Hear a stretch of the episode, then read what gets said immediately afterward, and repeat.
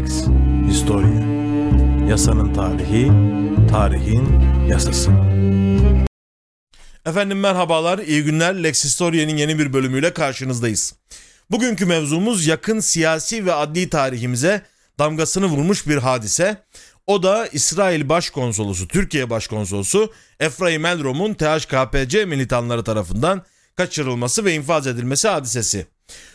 Mevzumuza geçmeden önce kısa bir duyurum var. Biliyorsunuz bir Twitch kanalımız var ve buradan ara ara canlı yayınlar yapmaya çalışıyoruz, çok sık olmasa da.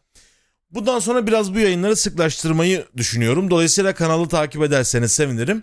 Bununla birlikte bu kanalda yaptığımız yayınların kısa özetlerinin, vurucu yanlarının derlendiği, toplandığı bir kanal daha açmış bulunuyoruz. O da Lex Historia e, canlı, Lex Historia canlı şeklinde YouTube'da aratabilirsiniz. E, burada daha çok eski İstanbul kültürüne dair beğendiğim, sevdiğim yazıları okuyacağım. Bu yazılar üzerine sohbet edeceğimiz, beraber konuşacağımız bir yayın şeklinde olacak bu. Bunu ilan etmiş olarak başlayayım mevzuya. Özür dilerim. Şimdi efendim, şöyle başlamak lazım. Önce Efraim Elrom kimdir? Bu hadise neden önemlidir? Bunu biraz anlatmak lazım. Efraim Elrom aslında gerçek ismi e, Efraim Hofstetter ve Prag doğumlu, bildiğim kadarıyla Polonya doğumlu daha doğrusu. Prag'da teknik üniversitede okumuş. Gençliğinden beri hareketli bir genç ve menora denen, e, menora kelimesi de biliyorsunuz bizdeki minare kelimesiyle aynı kökten gelir ve Yahudilerin şamdanını ifade eder, meşhur sembol şamdanını. Bir izci hareketine dahil olmuş ancak Nazi zulmü sırasında bütün ailesini kaybetmiş bir adam. Ve bu bağlamda da Filistin'e göç ediyor gençliğinde.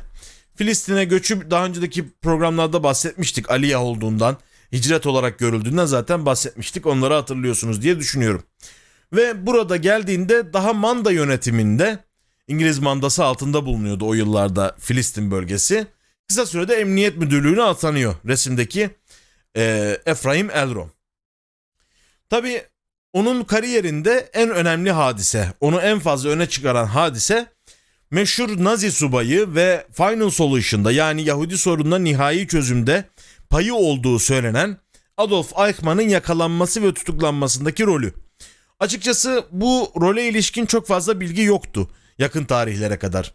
Refet Bele'nin güzel çalışmaları vardır. Benim yine e, açıklamalara ekleyeceğim birkaç güzel makale var artık. Bunlardan ulaşabiliyoruz ona ama iki bin dörtte Eichmann'ın sorgulamasını yapan Les Avner bir makalesinde Eichmann'dan bahsediyor. Ve onun adını Efraim Hofstetter Elrom olarak e, veriyor bizim e, Elrom'u. Ve dolayısıyla e, Elrom'un Eichmann'ın yakalanması, araştırılması sürecine dahil olduğu, Efendim Arjantin'den İsrail'e getirilmesinden sonra soruşturmanın, iddianamenin hazırlanması için oluşturulan Büro altıda önemli roller oynadığı şu an itibariyle biliniyor. Yanlışlanmadığı sürece bu bilgi mevcut. Nitekim Eichmann meselesini de ben daha geniş bir şekilde ilerleyen programlarda ele almak istiyorum. Çünkü uluslararası ceza hukukunun şekillenmesinde çok istisna bir hadisedir ve çok önemli bir hadisedir. Nitekim filmlere, kitaplara konu olmuştur. Mesela resimde gördüğünüz Operasyon Final ödüllü bir filmdir. Ben Kingsley'in muhteşem bir şekilde Eichmann'ı canlandırdığı bir filmdi bu. Ee, yine Hannah Arendt'in meşhur Kötülüğün Sıradanlığı, Adolf Eichmann Kudüs'te kitabı da bu mevzu üzerine, e, yani bu mevzudan ilham alınarak yazılmış bir e, kitap. Dolayısıyla önemli bir hadise. Burada da görüyorsunuz, sima olarak da benzetmişler Ben Kingsley'i. Şimdi efendim, Elrom böyle bir şahsiyet. O dönemde de biliyorsunuz Türkiye'de altmış darbesi olmuş vesaire. Hani artık Türkiye başka bir kanala doğru, başka bir yola doğru giderken Elrom'un on dokuz yaşında bir çocuğu var ve bir uçak kazasında hayatını kaybediyor. Bunun üzerine İsrail şöyle bir ödülle ödüllendirmek istiyor emniyet müdürünü ve yaslı eşi Elsa Elrom'u. Sizi diyor çok fazla hadisenin olmadığı Türkiye'ye gönderelim ve İstanbul gibi o dönemler dünya güzeli bir şehire gönderiyorlar. Aslında emeklilik günlerini bu başkonsoloslukla, bu büyükelçilikle geçirmek isteyerek buraya geliyorlar ve burada Harbiye'deki Seyhan Apartmanı'na yerleşiyorlar. Ancak rüzgar onlar için terse dönecek ve bambaşka hadiseler yaşayacaklar. Hiç beklemedikleri hadiseler yaşayacaklar açıkçası.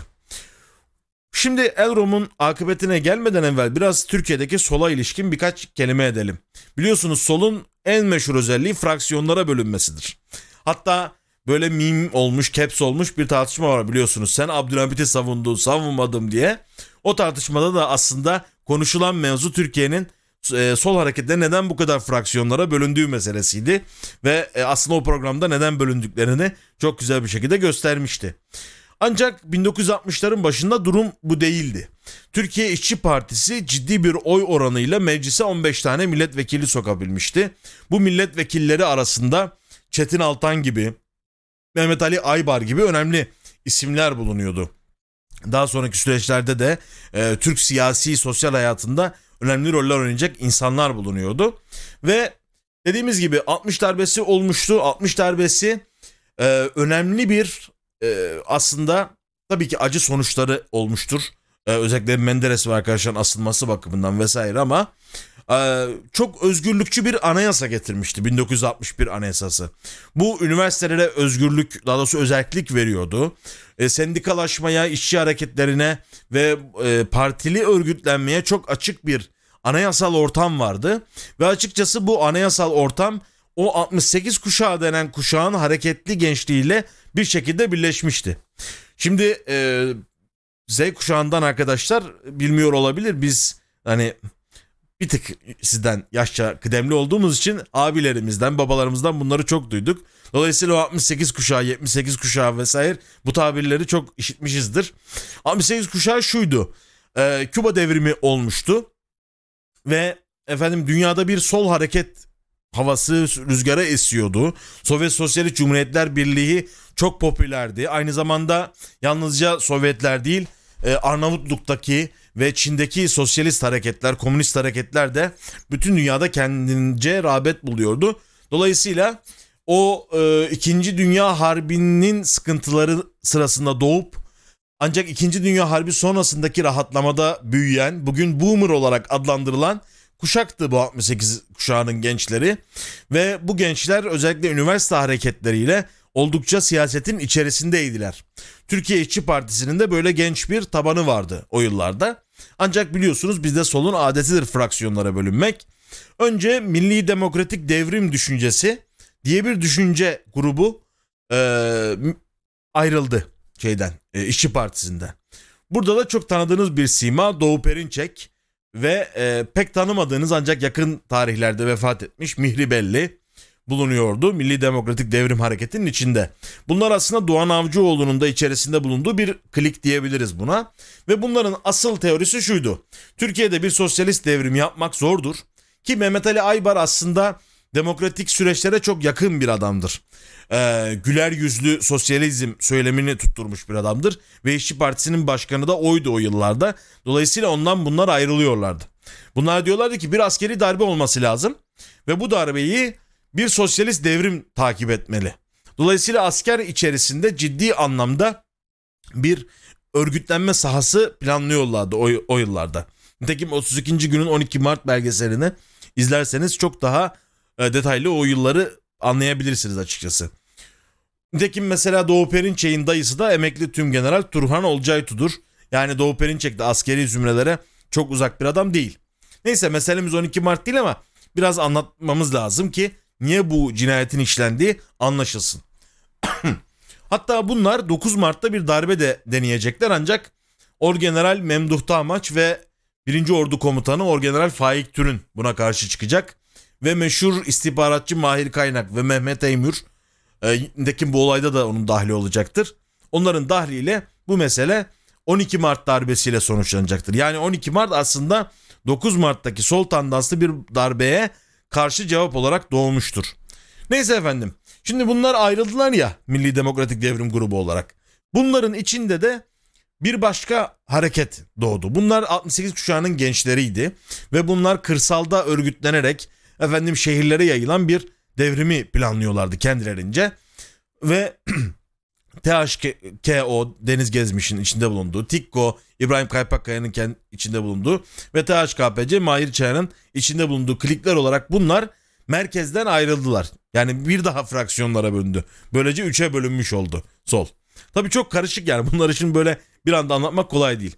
Ancak e, hemen Deniz Gezmiş ve arkadaşları e, biraz yavaş buldukları bu harekete karşı bir tepki gösterdiler. Yani o Milli Demokratik Devrim meselesine pek inanmıyorlar. Zaten biraz geriye gidecek olursak, nitekim Elrom'un öldürülmesinde de bunun payı vardır.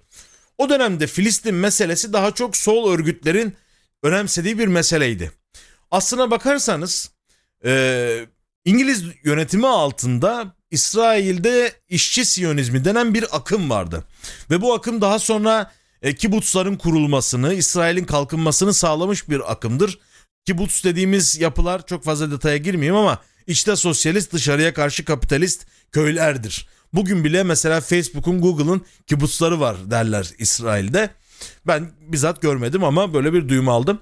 Neyse efendim, şimdi o dönemde solcu gençler sürekli Filistin davasına destek veriyorlardı. Çünkü e, altı yedi gün savaşları vesaire sürecinde de İsrail'de artık o Sovyetlerin desteğinden ziyade Amerika'nın desteğine dayanan bir yaklaşım büyümeye başlamıştı. Buna karşın da Sovyetler özellikle Filistin Kurtuluş Örgütü'nü ve e, Suriye Arap Cumhuriyeti'ni, Bağızçı hareketleri destekliyorlardı. Dolayısıyla daha bin dokuz yüz altmış sekizlerde altmış dokuzlarda Türk kafileler buradan kalkıp Ürdün'e, Lübnan'a, Filistin'e gitmeye başladılar. Mesela resimde görüyorsunuz, Deniz Gezmiş daha o yıllarda Filistin'e gidiyor. Burada askeri eğitim alıyor Beka Vadisi'nde vesaire. Çok enteresandır. Mesela Teşvikiye'den Suriye Arap Cumhuriyeti konsolosları uğurlarmış oraya giden gençleri. Neyse, böyle bir hava var. Yani antisyonizm e, söyleminin, anti-İsrail söyleminin diyelim daha doğrusu e, bir parçası haline gelmiş Türkiye'deki solda. Ve burada ne zaman bir sıkıntı yaşasalar oraya gitmeye başlamışlar ve gerilla tarzı savaş usullerini vesaire öğrenmişler oralarda. Ve buraya gelmiş Deniz Gezmiş. Burada ilk olarak Kavaklıdere'deki Amerikan Büyükelçiliğini taramış. Ardından da İş Bankası'nın emek şubesi soygunuyla adını duyurmaya başlamış Deniz Gezmiş. Aslında bu e, Mahir Çayan grubu, bunlar aslında şeyi bekliyorlar, darbenin olmasını bekliyorlar aslında bir tarafıyla. Ancak bin dokuz yüz yetmiş birde ya biz de geç kaldık, bu gezmişler başladı diyerekten bunlar da silahlı harekete girişiyorlar ve Ankara'da birkaç banka soygunu yapıyorlar. yetmiş birde mesela Mete Has ve Talip Aksoy'u kaçırıp fidye alıyorlar. Ancak böyle bir ufak tefek şeyler bunlar, dört Nisan bin dokuz yüz yetmiş birde. Ee, dolayısıyla böyle ufak tefek eylemler, ancak en büyük eylemleri Efraim Elrom'un kaçırılması ve öldürülmesi eylemi oluyor on yedi Mayıs bin dokuz yüz yetmiş birde. Şimdi dediğimiz gibi e, anti-siyonist bir yaklaşım vardı o dönem solda ve açıkça söylemek gerekirse bugün Filistin davasını konu edinen siyasi hareketler henüz bu meselelere uyanamamışlardı o tarihlerde. Ve dolayısıyla dediğimiz gibi solun burada bir öncülüğü vardı. Burada görüyorsunuz Yasir Arafat ve Bülent Ecevit. Yasir Arafat'ı şık gözlükleriyle görüyorsunuz. Evet, şimdi Mahir Çayan ve beş arkadaşı bu vesileyle, şimdi Deniz Gezmişler yakalanmıştı. Nurhak Dağları'nda gerilla savaşı yapacağız falan derken enselenmişlerdi ve e, hapiste idamları üzerine bir yargılama sürüyordu. Hatta mecliste de bir oylama meseleleri vardı o tarihlerde. Şimdi onun üzerine Mahir Çayan ve arkadaşları aslında başka bir örgütten olmalarına rağmen T H K O, T H K P-C falan, işte alfabenin pek çok harfinden müteşekkil örgütler biliyorsunuz. Ondan sonra başka bir örgütte olmalarına rağmen bu gençlerin, Deniz Gezmiş ve arkadaşlarının kurtulmaları için Efraim Elrom'u kaçırmaya karar verdi. Plan şuydu: kaçırılacaklar. Aynı gün Amerikancı olarak buldukları Bakanlar Kurulu'na bir bildiri yayınlayacaklar ve Türkiye Halk Kurtuluş Partisi cephesinin kuruluşunu ilan edecekler. Hem de kaçırma eylemini duyuracaklardı. Hazırlıklar tamamlanmıştı ve bu bağlamda bu hadisenin gerçekleştirilmesi için bütün şartların olgunlaştığı düşünülüyordu. on yedi Mayıs bin dokuz yüz yetmiş birde Ulaş Bardakçı, Hüseyin Cevahir, Mahir Çayan, Necmi Demir, Oktay Etiman ve Ziya Yılmaz, Türkiye Halk Kurtuluş Partisi cephesi adını verdikleri yeni örgütün ilk eylemi olarak İsrail Başkonsolosu Efraim Elrom'un evine doğru gittiler. Dediğimiz gibi o tarihlerde Efraim Elrom çocuğunu kaybetmiş, emekliliğini burada geçirmeye çalışıyor. Elma Dağ'da Harbiye'ye doğru giderken sol kolda Seyhan Apartmanı diye bir apartman vardı ve bu buradaki dairede yaşıyorlardı. Şu an resmini görüyorsunuz. on bir Mayıs günü yani eylemden altı gün önce Ulaş Bardakçı eylemde kur- kullanılmak üzere teşvikiye'den bir otomobil çaldı. İlkay Demir ve Kadriye Deniz Özen ise istihbarat toplamaya başladılar. on yedi Mayıs günü saat on bir yirmide Mahir Çayan, Hüseyin Cevahir ve Ulaş Bardakçı ellerinde bir buket çiçekle apartmanın kapısını çaldı. Kapıcı açıyor kapıyı ve onlar şeyi soruyorlar, doktor Eşkenazi burada mı diye. Evde değil cevabını alınca e o zaman eşiyle görüşelim diyerek içeriye dalıyorlar. Kapıcı ya falan filan derken kapıcıyı derdest ediyorlar ve dışarıda bekleyen e, suç ortakları Necmi Demir ve Oktay Etiman'ı içeri alıyorlar. Saat on üç yirmide Efraim Elrom sıradan bir günmüş gibi apartmana giriş yapıyor. Dairesinin kapısında Hüseyin Cevahir karşısına dikiliyor ve onu derhal tutup e, alt kattaki bir daireye sokmaya çalışıyor. Tevafuk bu ya, bugün işte ben de Twitter'da bunu yayınladım, bunun üzerine tartışma çıktı. Tevafuk bu ya, o daire Kurtuluş Savaşı kahramanlarımızdan Refet Bele merhumun eviymiş. O tarihlerde Refet Paşa zaten vefat etmiş. Eşi Perihan Hanım tek başına oturuyor dairede. Ve bir boğuşma, arbede çıkıyor Hüseyin Cevahir ile Elrom arasında. Yukarıdan Mahir Çayan ve Oktay Etiman inerek adamı zorla Refet Bele Paşa'nın evine sokuyorlar. Refet Paşa'nın evi apartmanın giriş katında. Şöyle az evvel göstermiştik, onu da şöyle şey yapalım. Şu katlarda bir yerdeydi herhalde. Ve kadıncağız korkuyor tabii, bir anda içeri silahlı külahlı adamlar girince. Onlar da şaşırıyorlar. Refet Paşa'nın resmini görüyorlar tabii. Korkmayın biz de Kurtuluş Savaşı veriyoruz deyip kadını sakinleştirmeye çalışıyorlar. Ondan sonra burada Efraim Elrom'un elini kolunu bağlıyorlar. Ve hatta Perihan Hanım'ın anlattığına göre Refet Paşa'nın hatıralarının da içinde bulunduğu bir çuvalın altına saklıyorlar ee, Efraim Elrom'u. Tabii her tarafı bağlı adamcağızın. Hatta kadıncağızın da elini kolunu bağlamışlar derler. Neyse Ulaş Bardakçı bir araba çalmıştı zaten altı gün önce. Ve o araca e, Perihan Hanım'ın kürk mantosuna sararak adamcağızı çıkartıyorlar. Ve Nişantaşı'da örgüt militanlarının, teğmenlerin kiraladığı, yani örgüt militanı teğmenlerin kiraladığı Hamanat apartmanı daire sekize götürüyorlar. Yani askerinin içinde de dedik ya işte bir sol pandanslı bir yapılanma var. E, militan teğmenler var, onlar bir daire kiralamış, oraya götürüyorlar. Ve bir bildiri yayınlıyorlar. üç gün içinde tutuklu arkadaşlarımızı serbest bırakmaz iseniz, yani Deniz Gezmişler'den bahsediyorlar. Ve bu bildirileri radyoda üç gün yayınlamazsanız ya da polis bizi takip etmeye çalışırsa Elrom'u öldürürüz diyorlar. Bu sırada da Nihat Erim tabii darbe olmuş, darbe hükümeti kurulmuş. Nihat Erim e, hükümette ve buradaki kabul etmiyor hiçbir talebi ve baskıyı da daha da arttırıyor. Hatta diyor ki onların tepesine balyoz gibi ineceğiz. Nitekim Mahir Çayanlara yapılan bu operasyon adı da ondan dolayı balyozdur. Bu dönem enteresan açıklamalar var. Bülent Ecevit diyor ki mesela bu eylem ile saldırganlar sadece kendilerine ve kurbanlarına değil milletimize ve demokrasimize de yara verdiler diyor.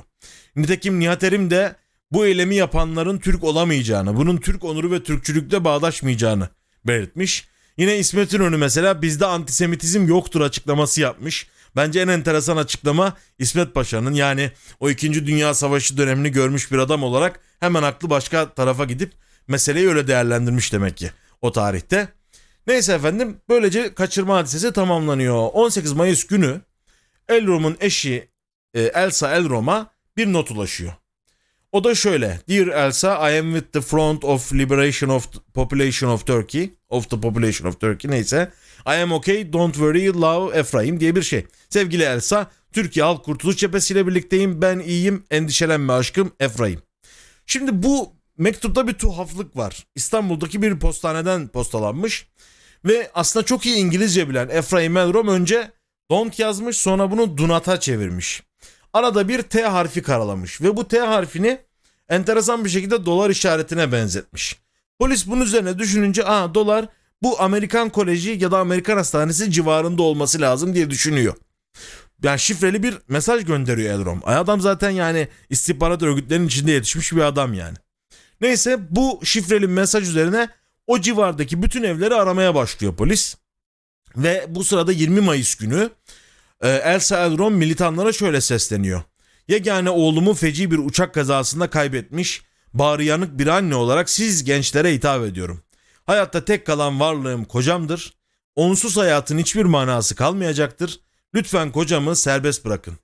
Ancak yirmi Mayıs bin dokuz yüz yetmiş bir günü saat beşte mühlet doluyor. Elrom'un yeri bulunamıyor, bütün evler aranmasına rağmen hükümette geri adım atıyor. Dolayısıyla sıkı yönetim komutanlığı militanların fotoğrafını her yere asma kararını veriyor ve sokağa çıkma yasağı ilan ederek İstanbul'u ev ev arıyor. Ancak bu sırada Hamara, Hamarat Apartmanı Daire sekizdeki gençler arasında moraller bozuk ve bir sürü insan onlar yüzünden gözaltına alınmış alakadar oldukları için bunların haberleri geliyor. Çember iyice daralmaya başlamış ve kaçacak bir yolları da kalmamış. Ve bir karar vermeleri lazım. Efraim Elrom'a ne yapılacak? Kaçmaları lazım çünkü. Mahir Çayan ve Ulaş Bardakçı öldürmekten yana olduklarını söylüyorlar. Hüseyin Cevahir, Oktay Etiman, Necmi Demir ve Ziya Yılmaz ise cinayete karşı çıkıyorlar. Ve rivayet odur ki yazı tura atmaya karar veriyorlar. Mahir Çayan karşı çıkıyor. Hatta bu arada şöyle diyaloglar da geçtiği söylenir. Elrom'un işte ben antifaşist biriyim, Nazilerle savaşmaya ben yardım ettim dediği. Hatta bunun üzerine Mahir Çayan'a soruldu, ya bu adam antifaşistmiş ne yapalım falan. Ancak bunların nazara dikkate alınmadığı ve Ulaş Bardakçı'nın radyonun sesini son derece açtığı, müzik aletinin sesini, bu gürültü arasında da e, Efraim Elrom'un başına üç el ateş edildiği, bu şekilde hayatını kaybettiği e, biliniyor. Böylece konsolos üç kurşunla şakağından vurularak öldürülmüş. Bu şekilde kanun kaçakları haline gelen Mahir Çayan ve arkadaşları aranmaya başlamış. İstanbul eve varanıyor dediğimiz gibi o günlerde. Ve efendim o tarihlerde çok meşhur bir e, sanatçı Yılmaz Güney'i arıyor Mahir Çayan. O dönemde yakın dostlukları varmış. Gel bizi al diyor. Yılmaz Güney Levent'teki villasından çıkıyor. Çok zengin, o dönemde parası var, meşhur. Ve e, zaten bu silahlı eylemi yaparken onlara üç beş tane tabancayı da Yılmaz Güney'in temin ettiği söylenir. Yılmaz Güney böylece bu kişileri arabasına alıyor ve Levent'teki evine doğru e, yola çıkıyor. Bu arada polis durdurmuş mesela. Yılmaz Güney'i görünce ha iyi geceler Yılmaz Bey deyip salmışlar. Yine evdeki militanları tavan arasında saklamış mesela. Polis gelip tabii her tarafı arıyor ya o civardaki. Yılmaz Bey biz dört tane anarşisti arıyoruz, acaba sizdeler mi diye soruyor. Yılmaz Güney de çatı katında gizleniyorlar diye söylemiş. Bunun üzerine polis de ya Yılmaz Bey rahatsız ettik kusura bakmayın deyip gitmiş. Hani ihtimal vermiyor böyle bir oyuncu. Hani dört tane anarşist o dönemki tabirle. Nasıl sakladınız falan gibilerinde. Yani saklar. Ve pek ihtimal vermiyorlar. Neyse Elrom'un cinayeti ortaya çıkıyor. Ve yirmi üç Mayıs günü Milliyet gazetesindeki başyazıda daha sonra o da öldürülen Abdi İpekçi şöyle söylüyor. Öldürdünüz ne oldu? Ülkemiz tam bağımlıydı da tam bağımsız mı oldu? Demokrasi sahteydi gerçeğine mi kavuştuk? Türkiye'nin şanını şerefini mi yükselttiniz? Daha mutlu bir Türkiye için her şeyinizi adamıştınız ve dinaminiz, dinamizminiz ile büyük yaralar sarabilirdiniz. Ama yanlış fikirlerle şartlandırıldınız, ters yola saptınız. Biraz geçiyorum buraları. Bakın şimdi elleriniz kana bulandı. Hunharca işlenmiş bir cinayetin faili oldunuz. Bu kanlı macera sona erdiğinde geriye bıraktığınız Türkiye daha mutlu bir Türkiye olmayacak ve o sonun başlıca sorumlusu siz olarak anılacaksınız. Anlayın artık bunu diye böyle duygusal bir yazı yazıyor. Bunda tabii Abdi İpekçi'nin İpekçi ailesine mensup olmasının bir payı var mıdır? Bu kadar duygusal bir ifadede onu bilemeyeceğiz tabii ki. Neyse efendim. Böylece e, Efraim Melrum öldürülmüş oluyor. Ancak hikaye burada bitmiyor. Bu sefer Mahir Çayan ve arkadaşlar için bir kaçma süreci başlıyor. Bunlar önce Ee, dediğimiz gibi Yılmaz Güney'in evinde saklanıyorlar. Daha sonra e, boş bir eve yerleşiyorlar. Evin tespit üzeri, edilmesi üzerine çatışma çıkıyor. Ve ikili İstanbul Maltepe'deki bir evin kapısını kırarak içeri giriyorlar. Kusura bakmayın. Çayan ve Cevahir evin on dört yaşındaki kızı Sibel'i rehin alarak diğer kişilerin çıkmasına izin veriyorlar. Kuşatılan evde de teslim olmuyorlar. elli bir saat süren kuşatmanın ardından Cevahir başına isabet eden bir kuşa şeyle silahla hayatını kaybediyor. Çayan da yakalanmamak için silahı kendisine doğrultuyor ancak sol eliyle galiba tutmak durumunda kalmış, bir sıkıntı varmış, orayı hatırlayamıyorum. Ve eli titrediği için başaramıyor. Yaralı olarak yakalanıyor. Sibel Erkan'sa herhangi bir yara almadan kurtuluyor. O günlerden gazete kupürlerini görüyorsunuz zaten. Bunlar yakalanıp hapse tıkılıyorlar. Ancak Ee, bir şekilde kaçmayı başarıyorlar yirmi dokuz Kasım bin dokuz yüz yetmiş birde. Hatta e, T H K O'lu yani Deniz Gezmiş'in örgütünden insanlarla birlikte kaçmayı başarıyorlar. Ve Tokat'ın Niksar ilçesine bağlı Kızıldere köyünde bir eve kadar gidebiliyorlar.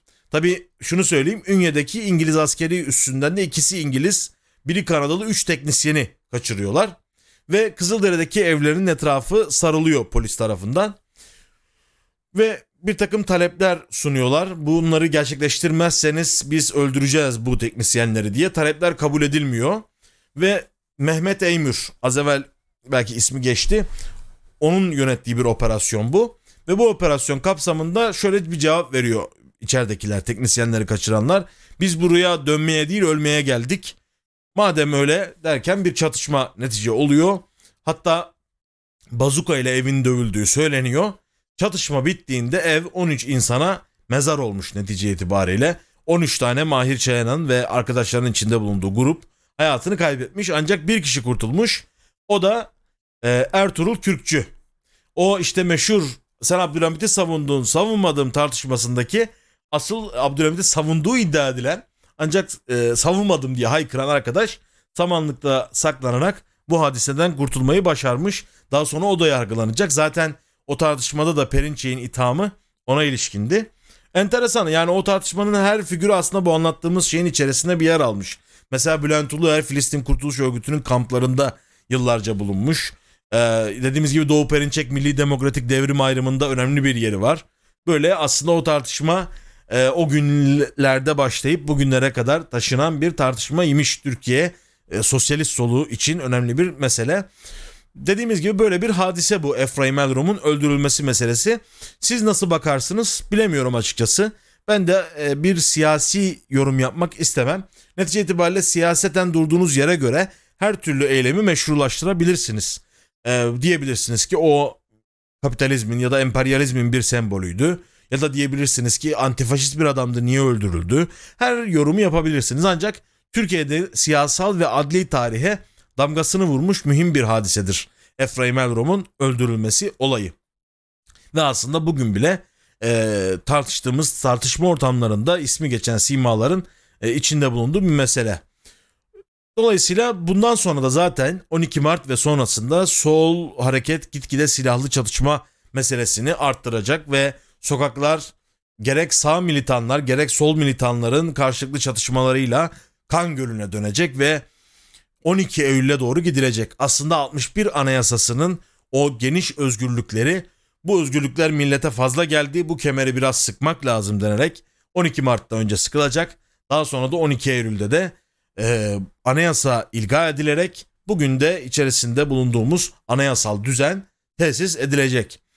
E, bunların tabii değerlendirmeleri belki saatler sürecek bir programa bırakılması gerekir ancak şöyle bir özetlemiş olayım ve bu meselede de aslında en kritik hadise Efraim Elrom'un öldürülmesi oluyor. Yani ondan sonra bir kırılma yaşanıyor Mahir Çayan hadisesinden sonra ve sol örgütlerin daha fazla silahlı eyleme yönelmeleri, Mehmet Ali Aybar'ın güler yüzlü sosyalizm söyleminden artık iyice uzaklaşılmasını temsil ediyor. Nitekim Aybar enteresandır. Sovyetler Çekoslovakya'yı işgal edince bunu protesto etmiştir. O yüzden de parti bölünmüştür mesela. Behice Boranlar ayrılmıştır falan.